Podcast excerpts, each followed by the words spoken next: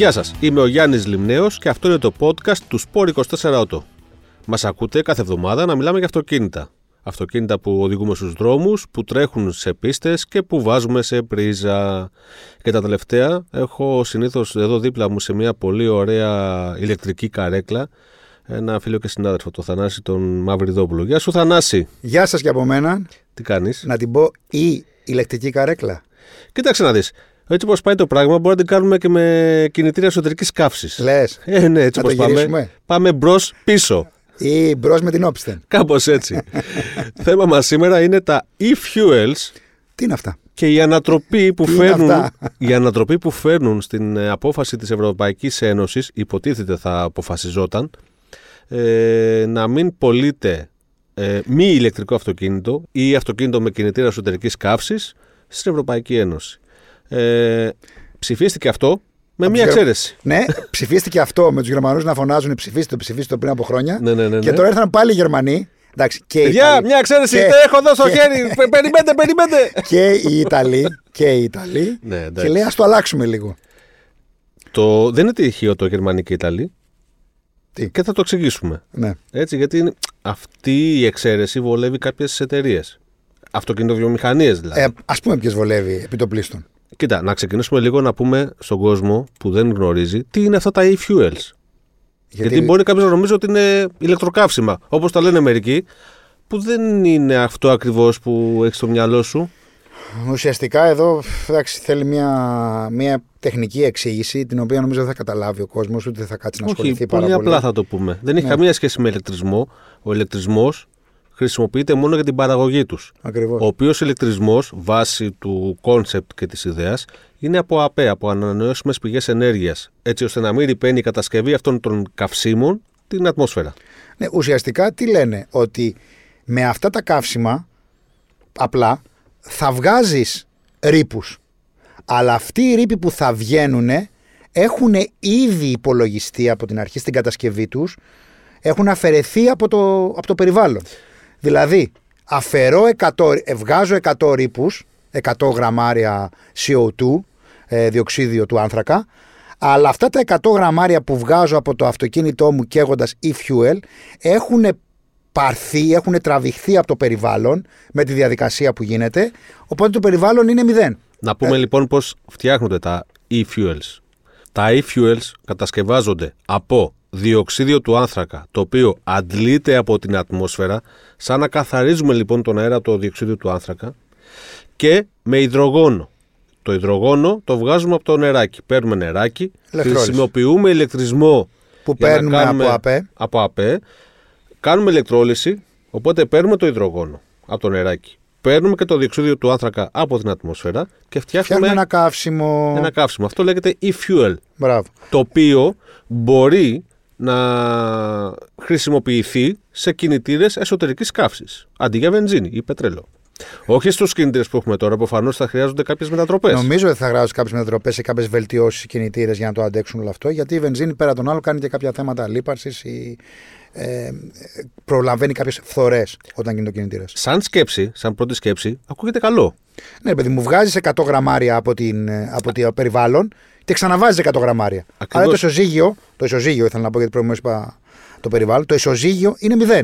Σύμπλην 0. Είναι όμως έτσι.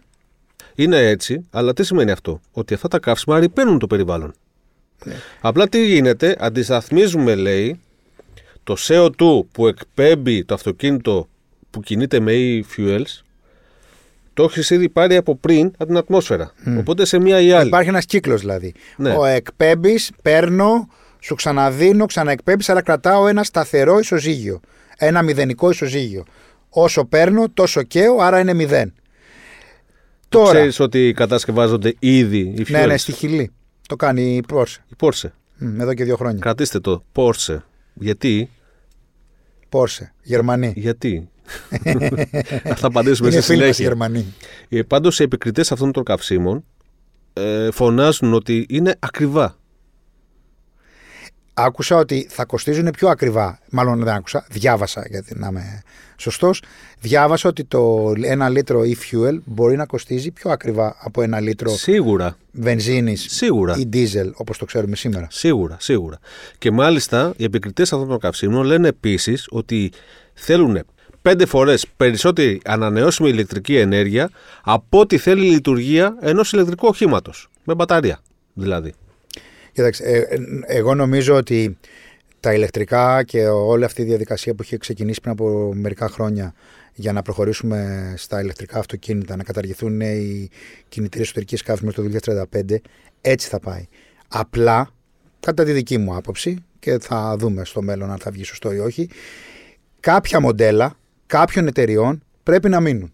Α πούμε, να το πούμε, Ferrari. Δεν μπορεί να μην ακούς τον V8 Η- Ιταλία. πώς κάνει. Ιταλία δηλαδή. Δεν μπορεί να μην ακούς τον V8 ή τον V12. V12 που ξυρίζει πάνω στις 8.500 τροφές. Δεν μπορείς να μην ακούσεις μια Porsche, Porsche, ε, 911 Γερμανία. Γερμανία, Γερμανία. ε, Ιταλία, GT, Γερμανία. 3, RS ή χωρίς ή Turbo να δουλεύει ψηλά και να βγάζει αυτόν τον ωραίο θερμό από τον Boxer. Και άλλοι κατασκευαστές οι οποίοι έχουν κινητήρες υψηλής απόδοσης και που δουλεύουν σε πολύ υψηλές τροφές ε, αυτοί προφανώς θα μείνουν γιατί αν πάει να βάλεις μπαταρίες σε μια Porsche ή σε μια Ferrari, το βάρος που θα προσθέσεις. Α εξαιρέσουμε θα χάσει τον ήχο. Πρώτο πράγμα έτσι. Φεύγει αυτό. Το βάρος που θα προσθέσεις νομίζω ότι δεν θα την κάνει και τόσο ευέλικτη όπως θα ήθελαν οι κατασκευαστές να είναι. Οπότε αυτοί οι δύο μαζί με κάποιους άλλους θα χρειαστούν ας πούμε τα e-fuels για να κρατήσουν κάποιους κινητήρες στην παραγωγή για τον κόσμο που ενδιαφέρεται. Αλλά όλοι οι υπόλοιποι, νομίζω, βλέποντας και από την Volkswagen που έβγαλε το ID2 All και θα το δώσει και στην Seat να το βγάλει κάπως και στην ε, Skoda το ίδιο και στην Audi πιο ακριβό κτλ. Και, και θα έρθουν και άλλοι με πιο φθηνά, αυτο- πιο φθηνά ηλεκτρικά. Και η Volkswagen θα φτιάξει κάτι Ναι, πιο μικρό. μπράβο. Ήδη έχει το app. Εκεί έτσι. θα πάει. Και τε- ο Tesla έχει πει, ο Elon Musk έχει πει η Tesla ότι θα βγάλει το Model 2 ή κάπως έτσι τέλος πάντων. Όλοι αυτοί θα προσθέσουν στην αγορά μικρότερα και φθηνότερα ηλεκτρικά αυτοκίνητα. Οπότε αυτομάτως όλα τα παρεμφερή εκεί γύρω στις τα αυτοκίνητα που κοσ- μπορούν να κοστίζουν 25, 30, 35 χιλιάδες ε, ε, αυτοκίνητα με, ιστορική- με κινητήρες ιστορικής καύσης δεν θα έχουν λόγο ύπαρξης. Συμφωνώ. Και θα σου πω και το εξής. Συμφωνώ επίσης αυτοκίνητα όπως Ferrari, Lamborghini, Porsche και ούτω καθεξής. Θα ήθελα και εγώ, παρότι δεν μπορώ να τα αγοράσω και μάλλον δεν θα μπορέσω Ναι, ποτέ να παιδί μου, αποκτήσω τα, κάποιο άμα τα δούμε αυτοκίνητο. στον δρόμο να τα ακούμε. Ναι, θα ήθελα και εγώ να υπάρχει αυτό. Μας αρέσουν τα αυτοκίνητα, αυτό το με, λέμε. με την προϋπόθεση ότι ο ιδιοκτήτης θα πληρώνει με κάποιο τρόπο για την ε, μόλυνση που προκαλεί στο περιβάλλον. Τώρα ξέρεις, σου πει ο ιδιοκτήτης, ό,τι CO2 πήρα, το ξαναδίνω πίσω. Ναι. Καίγοντας με τα e-fuel. Να σου πω κάτι, αρχίζει και γίνεται η εξίσωση πολύ Εντάξει, δύσκολη. αυτό όμως είναι μια λογιστική εξίσωση. Γιατί και εγώ μπορώ Γιατί να πω, μπαίνουν παιδιά, πάρα πολλοί παράγοντες μέσα στο. έχω αυτοκίνητο που καίει βενζίνη, αλλά κάνω χίλια χιλιόμετρα το χρόνο. Άρα να πληρώσω για αυτά τα χίλια χιλιόμετρα. Και να μην... Γιατί με αναγκάζει να αγοράσω ηλεκτρικό, το οποίο είναι πανάκριβο. Δηλαδή, ε, ξεκινάει μια μεγάλη κουβέντα. Και εγώ αυτό που βλέπω είναι ότι ανοίγουμε ένα παράθυρο εδώ. Δηλαδή, και δεν, να σου πω κάτι.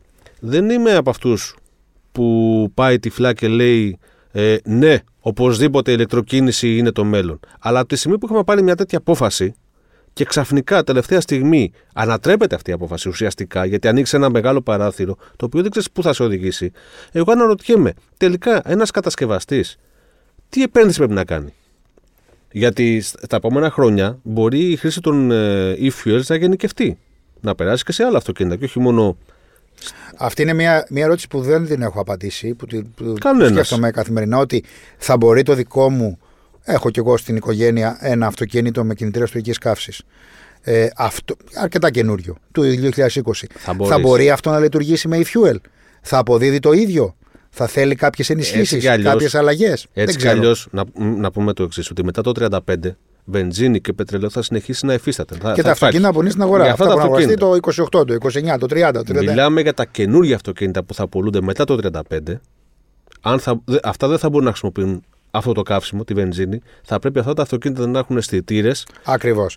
Που να μπορεί να βλέπει ο αισθητήρας να να καταλαβαίνει ότι λειτουργούν είναι βενζίνη ή diesel και να λειτουργούν μόνο με, με e-fuels. fuels. Ακριβώς. Αυτό λέει. Τώρα. Αλλά εγώ θέτω ένα ζήτημα εδώ. Και δεν λέω αν είναι σωστό ή λάθος. Θέτω ένα ζήτημα. αποφάσισε η Ευρωπαϊκή Ένωση να σηκώσει το λάβαρο της ηλεκτροκίνησης και να μας σμπρώξει όλους προς τα εκεί. Για ποιο λόγο τώρα κάνουμε βήμα πίσω; Δεν μπερδεύονται όλοι από τις εταιρείες μπερδεύεται πάρα πολύ το μέχρι και πράγμα. τους ε, πελάτες. Νομίζω ότι μπερδεύονται. Καταρχήν, ο κόσμος τώρα διαβάζει. Ε, μπορεί να διαβάζει από άρθρο που λέει Έχασε ηλεκτροκίνηση, κέρδισε ο κινητήρας εσωτερικής καύσης, που έχω διαβάσει και τέτοια, μέχρι ότι δεν σταματάνε οι κινητήρες εσωτερικής καύσης το 2035 και θα συνεχίσουν μετά. Χωρίς να διαβάσεις από κάτω το άρθρο, αρχίζεις και προβληματίζεσαι και λες: Μα τώρα λέγαμε μέχρι τώρα μπαταρίες αυτά και τα λοιπά, ηλεκτρικά αυτοκίνητα. Τι γίνεται; Και εγώ θα πω και κάτι ακόμα. Έτσι, ένας ε, έθεσε ένα προβληματισμό. Πού πάμε ρε, πρώτον. Δεύτερον, υπάρχει εδώ και πολύ καιρό η συζήτηση για το υδρογόνο. Τα e-fuels για να παραχθούν χρειάζονται υδρογόνο. Πρέπει δηλαδή να κάνεις ηλεκτρόλυση και να πάρεις το υδρογόνο από το νεράκι. Μα αν το πάρεις, γιατί δεν το χρησιμοποιείς σε fuel cells; Τεχνολογία που υπάρχει και εξελίσσεται ήδη και θα πρέπει να το κάνεις πρόσμιξη με CO2 για να χρησιμοποιηθεί σε ένα κινητήρα εσωτερικής καύσης και να ξαναβγάλεις CO2 από την εξάτμιση. Ενώ να πάρεις κάτω το υδρογόνο και το βάλεις σε ένα fuel cell αυτοκίνητο, το οποίο κινείται με ηλεκτροκίνηση. Γιατί, Γιατί το υδρογόνο που μπαίνει στο τεπόζιτο του αυτοκινήτου, ενός fuel cell αυτοκινήτου, ενώνεται με το οξυγόνο, δημιουργεί ηλεκτρισμό που κινεί το αυτοκίνητο και από την εξάτμιση βγαίνει νεράκι, υδρατμός. Γιατί λοιπόν, αφού κάνω όλη τη διαδικασία και παίρνω το υδρογόνο, θα πρέπει να το ενώσω με διοξείδιο του άνθρακα που θα έχω πάρει την ατμόσφαιρα και να το ξαναστείλω στην ατμόσφαιρα το διοξείδιο του άνθρακα; Αυτό δεν μπορούμε να το απαντήσουμε εμείς εδώ. Δεν ξέρουμε τι έχουν στο μυαλό τους όλοι αυτοί που το αποφάσισαν. Επίσης, να πούμε κάτι άλλο. Εάν τα αυτοκίνητα λοιπόν που λέμε θα έχουν αισθητήρες και θα καίνε μόνο το e-fuel. Ναι. Αν ο αισθητήρα. αν, ο αισθητήρας τον προσ... αν ας πούμε το e-fuel όμως αντί. Σήμερα, ας πούμε ότι έχει το λίτρο της βενζίνης, θα πούμε ένα αριθμό 2, 2 ευρώ. 2 δολάρια, ό,τι θέλεις πες. Και το e-fuel έχει 3 ή 4. Ποιος μου λέει εμένα ότι δεν θα μπορώ να παρακάμψω τον αισθητήρα και να βάλω το πιο φθηνό καύσιμο; Γιατί να βάλω το πιο ακριβό; Θα είναι η χαρά του βελτιωτή. Ξέρω εγώ. δηλαδή ουσιαστικά είναι σαν να ψιλοπυροβολάμε τα πόδια μας. Επίσης, αυτό έρχεται σαν μια τρίτη προσέγγιση. Δηλαδή, να πούμε ότι η πρώτη προσέγγιση είναι αυτή με τα ηλεκτρικά αυτοκίνητα και τις μπαταρίες. Εδώ και χρόνια. Η δεύτερη προσέγγιση είναι αυτή που ακούσαμε από την Toyota, που επιμένει εδώ και πόσο καιρό ότι δεν είναι το μέλλον τα full ηλεκτρικά, είναι τα ευρυδικά, για τους λόγους που έχει εξηγήσει. Καλός ή κακός, κάποιοι είναι υπέρ, κάποιοι είναι κατά, δεν θα το εξετάσουμε σε αυτή την περίπτωση εδώ πέρα. Και η τρίτη εκδοχή είναι αυτή τώρα με τα e-fuels. Και νομίζω μέχρι το 2035 θα βγουν και άλλες εκδοχές. Ε, ναι, έτσι πώ πάμε. Γιατί προφανώς κάποιοι εξυπηρετούν κάποια συμφέροντα. Αυτό που είπες με το υδρογόνο. Το υδρογόνο, εκτός από την Toyota που το έχει κυνηγήσει αρκετά τα τελευταία χρόνια, διάβασα και βλέπω και διαβάζω γενικότερα ότι το κυνηγάει και η BMW. Το κυνηγούσε από παλιά. Ναι, άλλες αλλά από ευρωπαϊκές το κυνηγάνε πολύ το υδρογόνο. Ποιος μου λέει ότι πάλι σε 2-3 χρόνια θα πάμε στην Ευρωπαϊκή Ένωση, θα ψηφιστεί ένας άλλος νόμος που θα επιτρέπει και κάποια πράγματα που θα γίνονται με το υδρογόνο ή θα δίνει κάποια benefits όπως ήταν μέχρι τώρα τα, κάποια benefits ηλεκτροκίνησης για το υδρογόνο. Δεν ξέρω, μπερδεμένα τα πράγματα. Όλα έχουν τα υπέρ και τα κατά τους. Α πούμε και η μπαταρία έχει το, το κακό ότι για να τη φτιάξεις πρέπει να έχεις σπάνιε γέε, πρέπει να έχεις λίθιο, πρέπει να έχεις κοβάλτιο, πρέπει να έχεις νικέλιο, τα οποία είναι, δεν αυτονούν στη φύση και στη γη μας και για να τα βγάλεις όλα αυτά πρέπει να κάνεις εξόριξη. Υπάρχουν κάποιες χώρες που έχουν πάρα πολύ, δηλαδή η Νότια Αμερική είναι Χιλή και ε, η Βενεζουέλα. Μεγάλα κοιτάσματα. Ναι, μεγάλα κοιτάσματα και στην Κίνα, ας πούμε, που έχουν επίσης πάρα μεγάλα κοιτάσματα. Και στο Αφγανιστάν που έχει λίθιο. Αλλά το θέμα είναι ότι προς τα πού θα πας; Έλαντε, αυτό είναι το θέμα. Δεν ποια μιλάω κατά θα πάρεις και ποια υπέρ θα πάρεις; Αυτό είναι το θέμα. Αυτό λέω κι εγώ. Ε, εγώ δεν μιλάω εδώ σαν υπέρμαχος της ηλεκτροκίνησης. Αλλά πρέπει να αποφασίσουμε προς τα πού θα πάμε. Θα μου πεις, υπάρχει μόνο μία λύση; Όχι.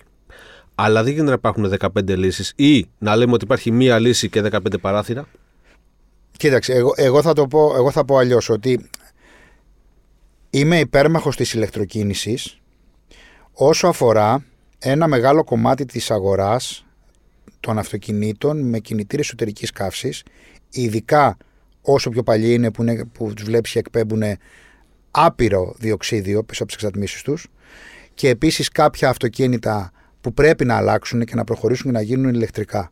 Για πολλούς και διάφορους λόγους, το έχουμε εξηγήσει.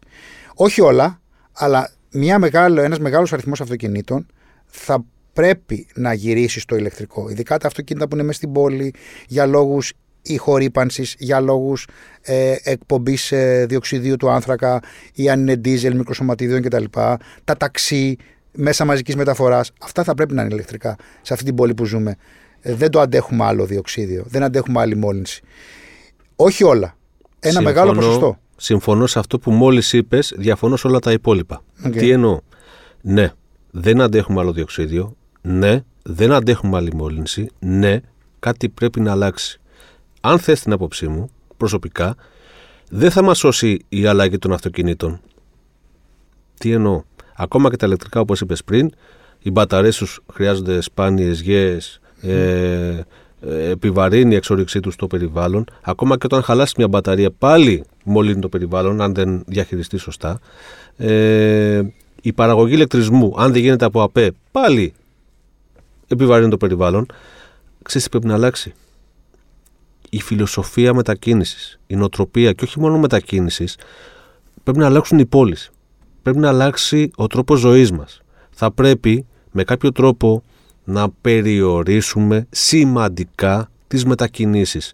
Οι μετακινήσεις να αφορούν είτε αναψυχή, που όλοι το έχουμε ανάγκη και πρέπει να γίνουν, αλλά όχι να είμαστε κολλημένοι μέσα στην κίνηση μία ώρα και για να φτάσουμε από το σπίτι στο γραφείο, για να κάνουμε την τάδε Αυτό είναι πάρα μεταφορά πολύ κτλ. δύσκολο να γίνει. Το ξέρω ότι είναι, τα τελευταία χρόνια έχει αυξηθεί πάρα πολύ. Ειδικά μετά τον Θα COVID, πρέπει η κίνηση έχει ανέβει σε τρελά επίπεδα. Εκεί πρέπει να εστιάσουμε κατά την άποψή μου. Δηλαδή, θα πρέπει να δίνονται κίνητρα ή να αναγκαζόμαστε ε, να μένουμε κοντά στις δουλειές μας Αυτό είναι πάρα πολύ. Και να μετακινείσαι με ηλεκτρικό ποδήλατο, άντε με ένα Citroën Ami, με ένα ηλεκτρικό τετράκυκλο, το οποίο φορτίζει σε τρεις ώρες και σου βγάζει 75 χιλιόμετρα και χρησιμοποιεί πολύ λίγο ρεύμα γιατί το χρησιμοποιείς για πολύ μικρές αποστάσεις. Ή ηλεκτρικό σκούτερ. Ό,τι θέλεις. Αλλά οι αποστάσεις για τη δουλειά σου ή για αυτά τα αναγκαία που πρέπει να κάνεις πρέπει να γίνονται ή με ένα πολύ μικρό ηλεκτρικό όχημα ή με τα πόδια θα περιοριστεί η κίνηση στους δρόμους, θα, αυξηθούν, οι ελε- ο- θα αυξηθεί ο ελεύθερος χρόνος που έχουμε και θα μειωθεί σημαντικά η ρήπανση. Όταν ξεκινάει κάποιος, εγώ το έκανα 12 χρόνια και το λέω, και ξεκινούσα 12 χρόνια από την Ηλιούπολη και να πάω στο Μαρούσι. Ήθελα κάθε μέρα, μια μισή ώρα σχεδόν, δεν σου βάζω και το χρόνο να παρκάρω, μια μισή ώρα σχεδόν στο δρόμο. Ο- Και δεν ευχαριστήκε με οδήγηση στην κίνηση, συγγνώμη. Προτιμώ Μόνο και στην κίνηση. ναι. Και Γι' αυτό, ρηπαίνεις. είπα ότι, και ρηπαίνεις. Γι' αυτό είπα ότι στην κίνηση, τουλάχιστον αν έχεις ηλεκτρικό, δεν θα κάψεις. Μα δε- για ποιο λόγο και πάλι να, γιατί να είμαι κολλημένος στην κίνηση. Θα πρέπει λοιπόν, θα έπρεπε να μένω κοντά στη δουλειά μου. Όμως επειδή ειδικά γίνεται στην αυτό, είναι πάρα Ελλάδα πολύ δύσκολο. οι, οι Έλληνες είμαστε συνυφασμένοι με την ιδιοκτησία. Έχω ένα σπίτι δικό μου, το έχω αγοράσει και αυτό είναι το δικό μου και δεν αλλάζω και μετακινούμε με βάση αυτό το σπίτι. Μετα, κάνω όλες τις μετακινήσεις για να κάνω τα πάντα. Για να δουλέψω, για να πάω βόλτα, για να εργαστώ κτλ. Λοιπόν, αυτό πρέπει να αλλάξει. Θα πρέπει να αλλάξει ο τρόπος που σκεφτόμαστε, ο τρόπος που ζούμε στις πόλεις. Καλός ή κακός. Αυτό πρέπει να γίνει. Δηλαδή, για να περιοριστεί η ρήπανση στο περιβάλλον, θα πρέπει να περιοριστούν οι μετακινήσεις. Αυτό θα γίνει αναγκαστικά με άλλο, με, άλλο, με άλλο τρόπο. Θα γίνουν τόσο ακριβά τα αυτοκίνητα και τόσο ακριβή η συντήρησή τους, ακόμα και τα ηλεκτρικά, που δεν θα σας συμφέρει να έχεις αυτοκίνητο. Σταδιακά θα μετακυλήσουμε στο leasing και δεν θα έχουμε όλοι. Γιατί δεν θα μπορούμε όλοι να έχουμε αυτοκίνητο. Πάρε να δεις πόσο αυξήθηκαν οι τιμές των αυτοκινήτων τα τελευταία δύο χρόνια. Και συνεχώς αυτό. Νομίζεις θα μειωθούν, ναι. Τελείως, δεν γύρισε το ποτάμι Όχι, πίσω. δεν γυρίζει πίσω. Όχι. Άντε, όταν εξομαλυνθεί η κατάσταση. Δεν υπάρχει στην παραγωγή, αυτοκίνητο μεταξύ 20 και 30 χιλιάδες ευρώ, όπως τα υπολογίζαμε παλιά. Κάτω από 20, δηλαδή είναι ελάχιστα αυτά που δεν, δεν το συζητάμε. Αλλά μεταξύ 20 και 30 που ήταν τα περισσότερα αυτοκίνητα έχουν μεταφερθεί, μεταφερθεί στο 30 με 35 και 40 χιλιάδες. Έτσι, έτσι.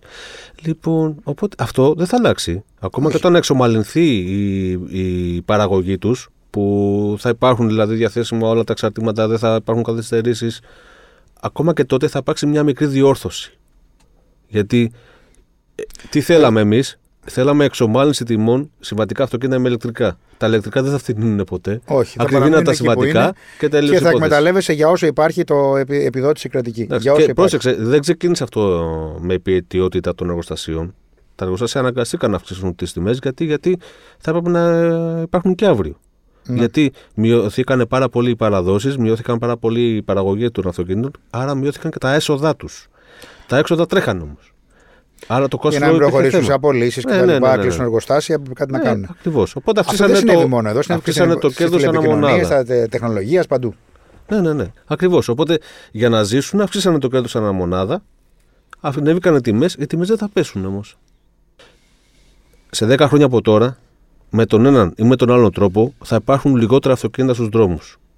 Και λυπάμαι που το λέω, αλλά αυτό είναι το σωστό. Δηλαδή, εγώ θα έπρεπε να μετακινούμε καθημερινά με ένα ηλεκτρικό ποδήλατο για να κάνω την απόσταση από τη διαδρομή από το σπίτι μου στο γραφείο και πίσω. Θα έχω ένα αυτοκίνητο για να μπορώ να κάνω ταξίδια όταν θέλω. Αλλά αυτό. Αντί για ηλεκτρικό ποδήλατο ή σκούτερ, μπορεί να μην θέλουν όλοι να, να μπουν στο ηλεκτρικό ποδήλατο ή στο ηλεκτρικό Τετράκυκλο. σκούτερ. Μπορεί να υπάρχουν αυτοκίνητα τα οποία θα σε πηγαίνουν στον προορισμό και αυτό θα κάνουν. Ναι. Δεν ξέρω πώς τα ακούτε όλα αυτά.